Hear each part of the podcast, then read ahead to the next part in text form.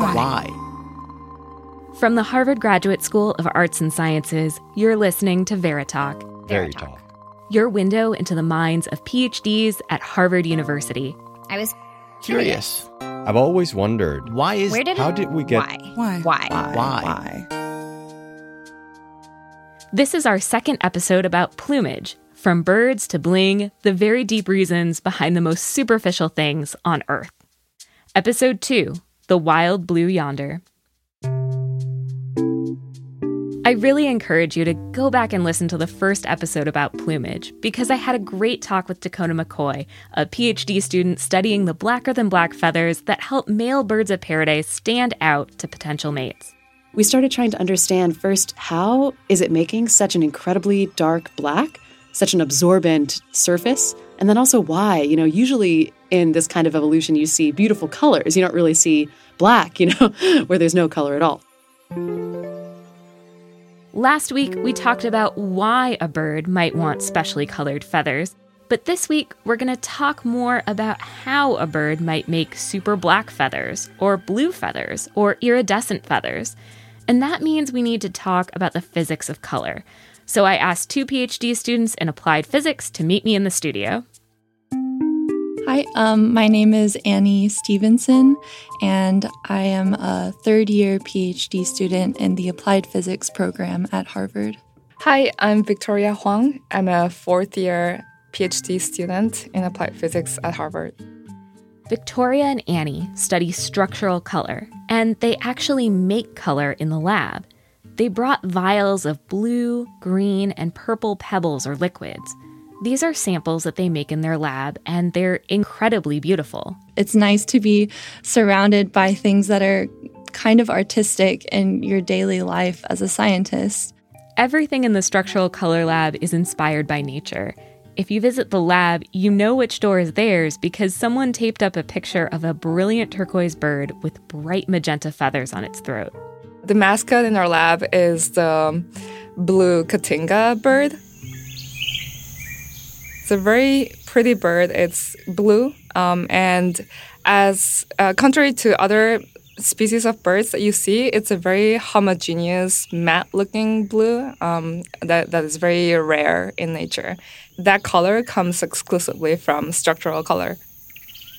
Most of the colorful things you find in nature, red cardinal feathers, orange tiger stripes, yellow sunflowers, appear colorful to us because they contain pigments that absorb some wavelengths of light and reflect others. But structural color, as we learned last week, is a little different. Structural color is different from other colors that we see in nature, in the sense that in nature we see a lot of examples of uh, absorbing pigments or dyes. So a lot of the the birds and species that you see that are red or that are yellow, for instance, have um, this property that they absorb light. And all the light that does not get absorbed, that's the light that you see. So red birds absorb blue colors and green colors, and so you only see the red that is remaining. Structural color, on the other hand, it reflects preferentially some colors and it transmits the rest. So if you see a blue structural color, it means that all the red colors and the green colors are just passing through the material, and you only end up with the blue that is reflected back to your eye. Annie showed me a peacock feather to illustrate Victoria's point. So if you take a look at a peacock feather, you can see that it has this very brilliant, bright green color and some blues and oranges. And when you change the angle of the feather while you're looking at it, the colors change slightly. They change the hue of the color. And this is one of the main reasons that we know that this is structural color. If you hold a peacock feather up to the light and turn it around, the colors really do change from dull yellow-green to a bright teal-green.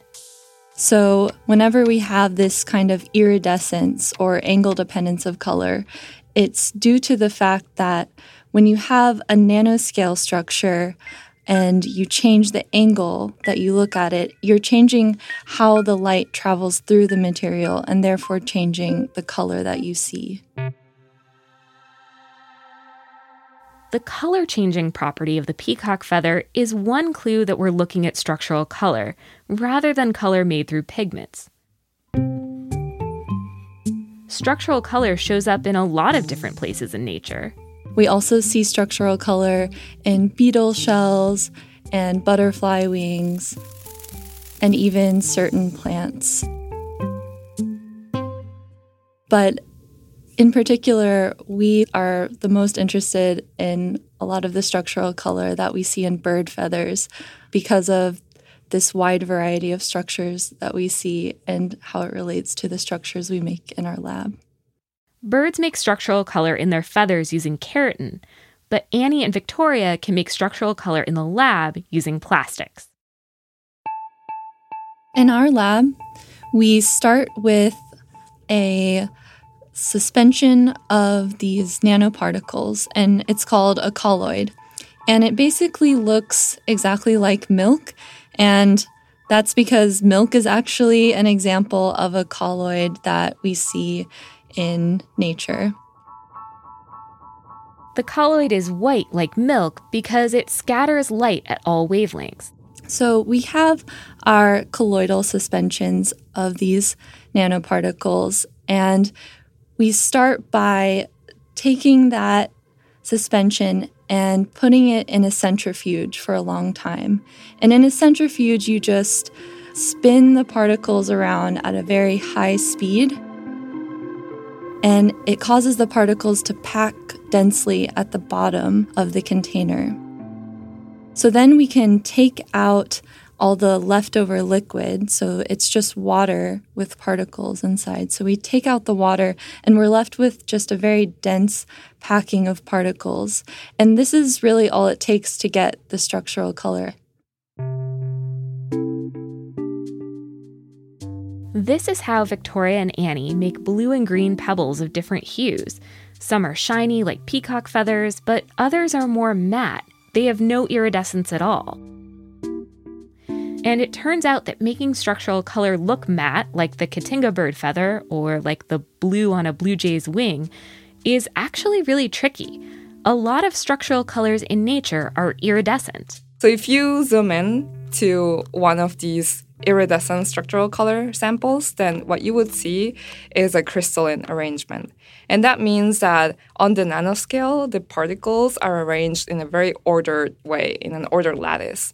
If you rotate the sample, then the light will interact in a different way. Imagine this orderly pattern of particles is a stack of dice or kids' blocks, one on top of the other. If you look at it from the side, you see the square faces of the blocks.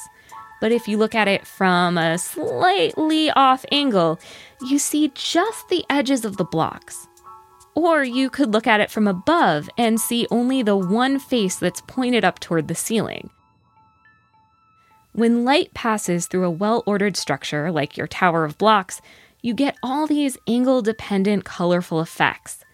And angle dependence is what gives us those shiny, iridescent colors. But let's say you don't want the color to be angle dependent. If you had a very disordered material that we call in our lab, we call them amorphous or glasses. And in that case, the particles are arranged in a very disordered manner. So no matter how you rotate the sample, um, the light will always see the same material, essentially. It will see the same internal structure.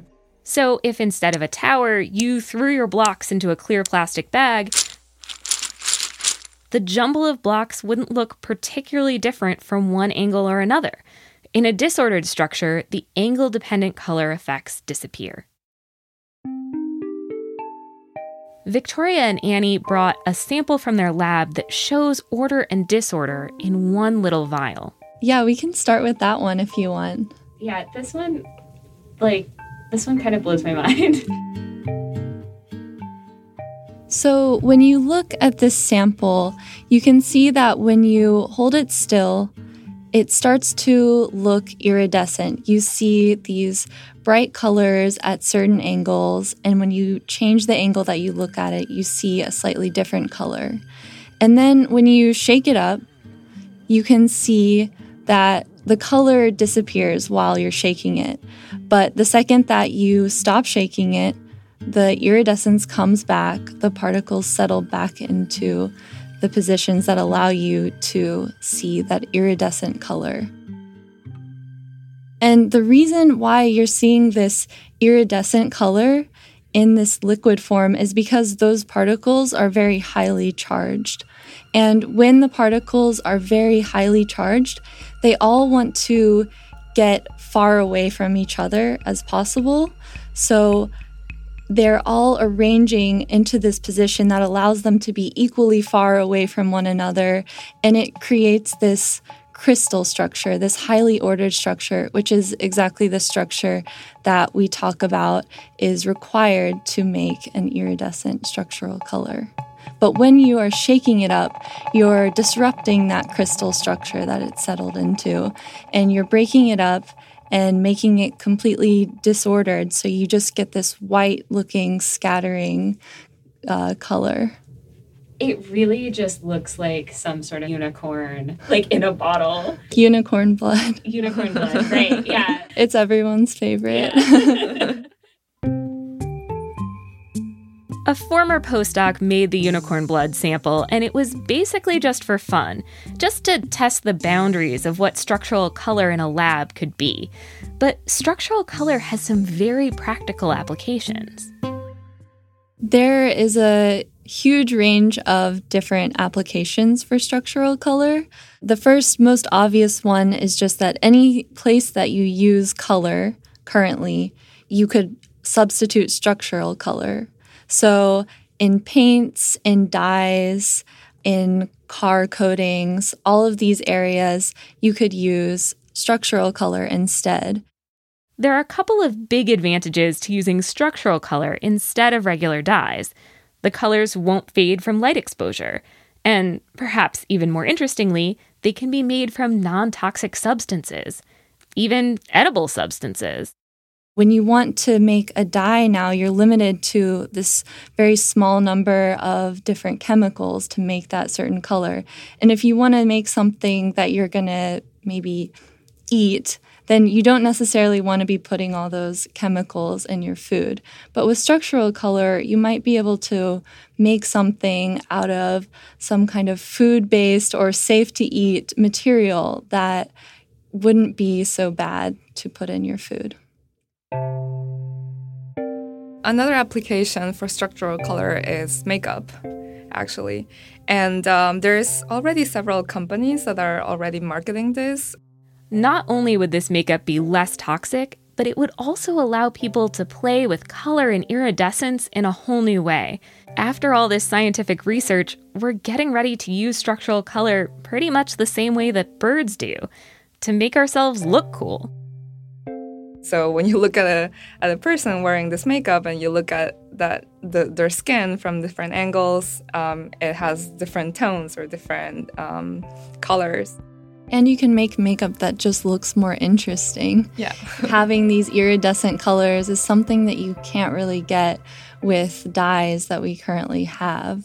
So you can imagine having these like peacock feather-looking eyes or something. There are also potential applications in fabric, so that clothing could change its color as it moves or stretches. And even though structural color has some really powerful practical applications, it's also important to understanding how color works at a fundamental level.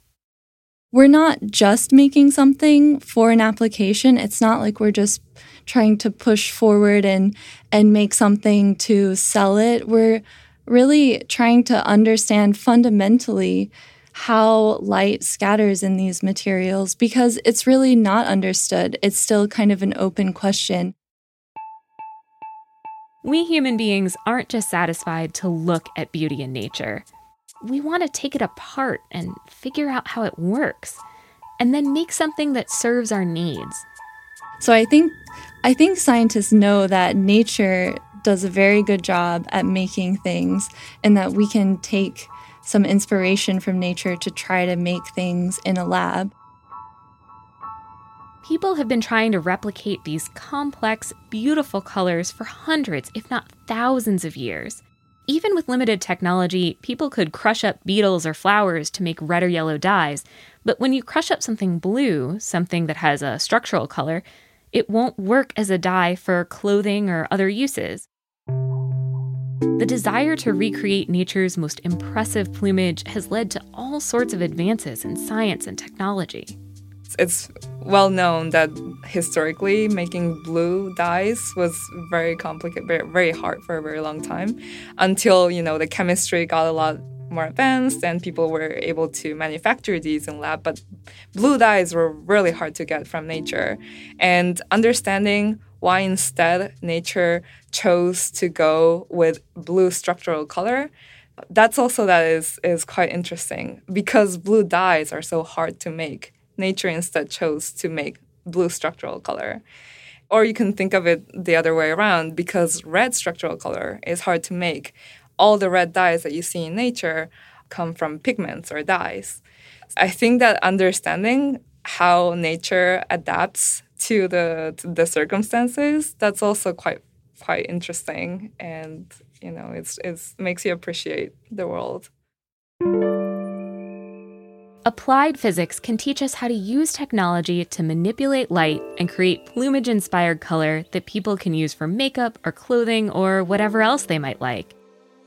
And evolutionary biology can teach us how birds use plumage to communicate to potential mates. But there's an aspect of plumage that we haven't talked about, and that's how human beings use plumage to communicate with each other. What signals do we send when we decorate ourselves with clothing, jewelry, and makeup? And how has that changed over time? There's a belief within fashion studies that fashion started in the Burgundian courts in the fifteenth century. But there's also an argument that the very first examples of decorations of humans that we have from the Venus figures that include decorative hair braiding and string skirts are also a kind of fashion. Next week on Veritalk, Episode three, Putting on the Ritz.